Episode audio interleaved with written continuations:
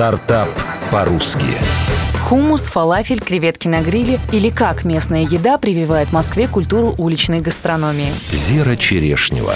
В прошлом году в парке Горького прошел первый городской маркет еды. Никому неизвестные проекты угощали публику необычными блюдами, сладостями и напитками. Маркет встретили на ура, как покупатели, так и журналисты, пришедшие на разведку. С тех пор фестиваль существует на регулярной основе. А началось все с мечты открыть альтернативную лабораторию ресторанного бизнеса. Анастасия Колесникова, в прошлом успешный маркетолог, решила создать бизнес-инкубатор для фуд-проектов, чтобы те могли проверить свои силы без рисков и серьезных вложений, поработав, допустим, месяц в тестовом режиме. Найти помещение для временных кафе не удалось, зато родилась другая идея – регулярные ярмарки еды. Настя вложила 200 тысяч рублей и за три недели организовала первый маркет. Со второго вложения отбились. Создавая гастрономический проект, всегда нужно помнить о трех моментах – санитарные нормы, правила безопасности и, самое главное, адекватный ценник, рассказала коммерсант ФМ основатель проекта «Местная еда» Анастасия Колесникова. Мы никогда не берем проект, у которого явная неадекватка по цене. Ну, то есть там приходит кто-то, делает бургер или что-то, говорит, что это будет стоить там 380 рублей. Наши клиенты этого не поймут. На следующий год мы будем более жестко с этим поступать. Чаще всего площадку для маркетов предоставляют бесплатно. Над этим работает Министерство культуры. Неохотно, но все-таки соглашаются администрации районов и городских парков. Иногда проект заказывают торговые центры и крупные компании. Когда место найдено, команде необходимо обустроить бэкстейдж для участников, обеспечить их электричеством и продумать оформление.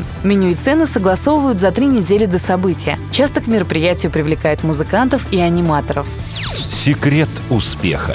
Еда – товар первой необходимости, тем более на свежем воздухе. А когда покупатель обеспечен выбором, приятной атмосферой и развлечениями, шансов пройти мимо не остается. Конкурентов у гастрономического маркета много. В этом году в столице прошло более 30 подобных фестивалей. Но местную еду это не пугает. В 2015-м организаторы намерены открыть филиалы в других городах или организовать тур с маркетом по всей России.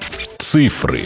Ежемесячный оборот проекта – около 700 тысяч рублей. За 2014 год местная еда организовала 19 маркетов и провела 50 семинаров для начинающих предпринимателей в области гастрономии. Участие в проекте приняли более 200 фуд-стартапов.